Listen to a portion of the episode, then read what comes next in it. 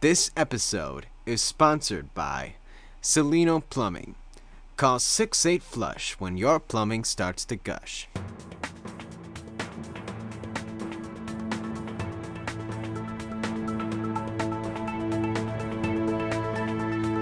Hi, my name is Anthony DeSimone, and this is the Yen Podcast. And you're listening to Entrepreneurs Island, which is that island that many entrepreneurs and small business owners place themselves on because they're convinced their problems are unique and no one can help. This podcast is all about sharing those problems, those very common problems, and offering solutions.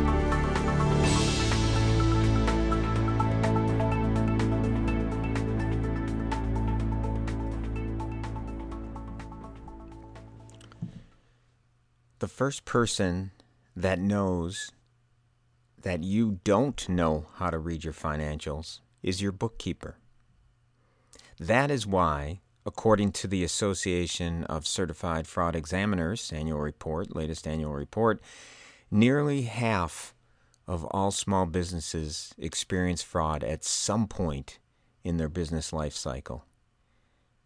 Think about that. Nearly half of all small businesses experience fraud at some point in their business life cycle.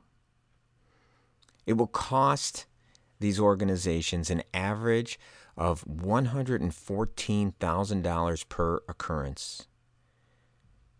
And worse, such fraud is usually committed by a quote unquote loyal employee. You see, it's, it's far too easy for an unscrupulous accountant or bookkeeper to commit fraud, especially when the owner doesn't have his or her finger on the financial pulse of the company. So here's six simple controls to help prevent fraud from being committed by your bookkeeper. Number one, review your bank statements on a monthly basis. So, why are you doing that? The main reason is so you can scan all of the checks that cleared during the month to make sure all of the vendors' names are familiar. So, many of you, if you're receiving your bank statement in the mail, an added control to this would be to tell the person that's receiving the mail that you get the unopened bank statement.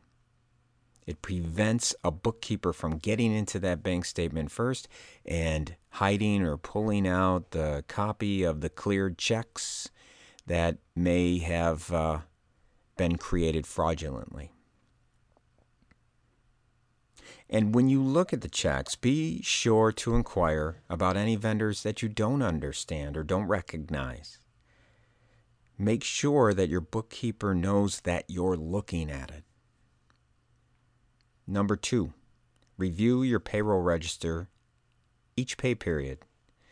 And why do you do that? To ensure that there aren't any fictitious employees on the payroll.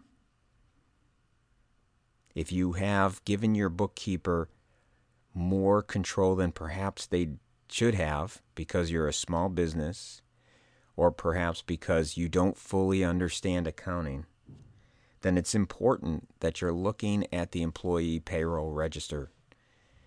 Make sure there's no additional employees on there. And once again, ask your bookkeeper if, if a name is unfamiliar to you. There's no harm in doing that. Number three, sign the checks that you're cutting, or at least review and approve the check run before the checks are cut.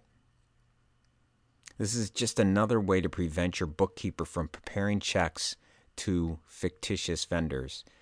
So, just like when you're looking at the cleared checks in the bank statement, that's after the fact, making sure you sign the checks or at least approve the check run allows you to be preventative as well. Number four, have an employee other than your bookkeeper prepare the bank reconciliation.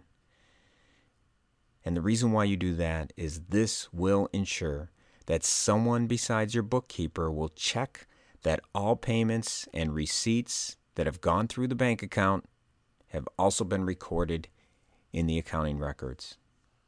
Number five, have an employee other than your bookkeeper open the mail and stamp all the checks received for deposit only, and then have them fill out a deposit slip. So, by having a separate individual taking care of opening the mail and stamping all the checks, it prevents your bookkeeper from perhaps pocketing checks.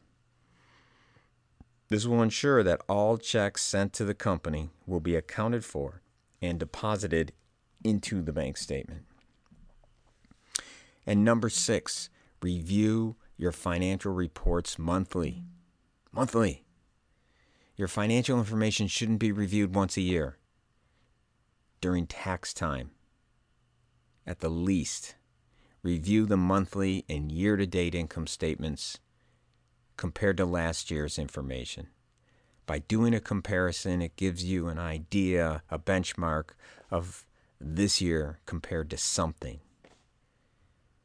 And again, be sure to ask questions on any information you don't understand. Don't be embarrassed if you don't understand something.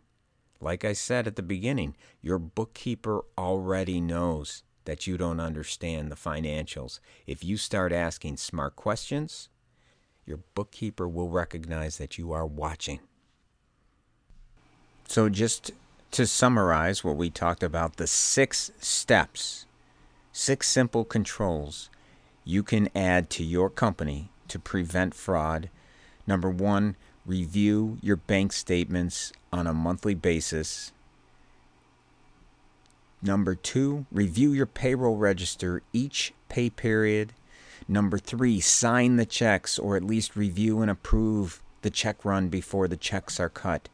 Number four, have an employee other than your bookkeeper prepare the bank reconciliation. Number five, have an employee other than your bookkeeper open the mail and stamp all the checks received for deposit only and fill out a deposit slip. And number six, review your financial reports monthly. Now, if you do all six steps, you will have placed several important controls into the daily operations that will help prevent fraud and make your bookkeeper aware that you do have a finger on the financial pulse of your company. I hope you have a great day.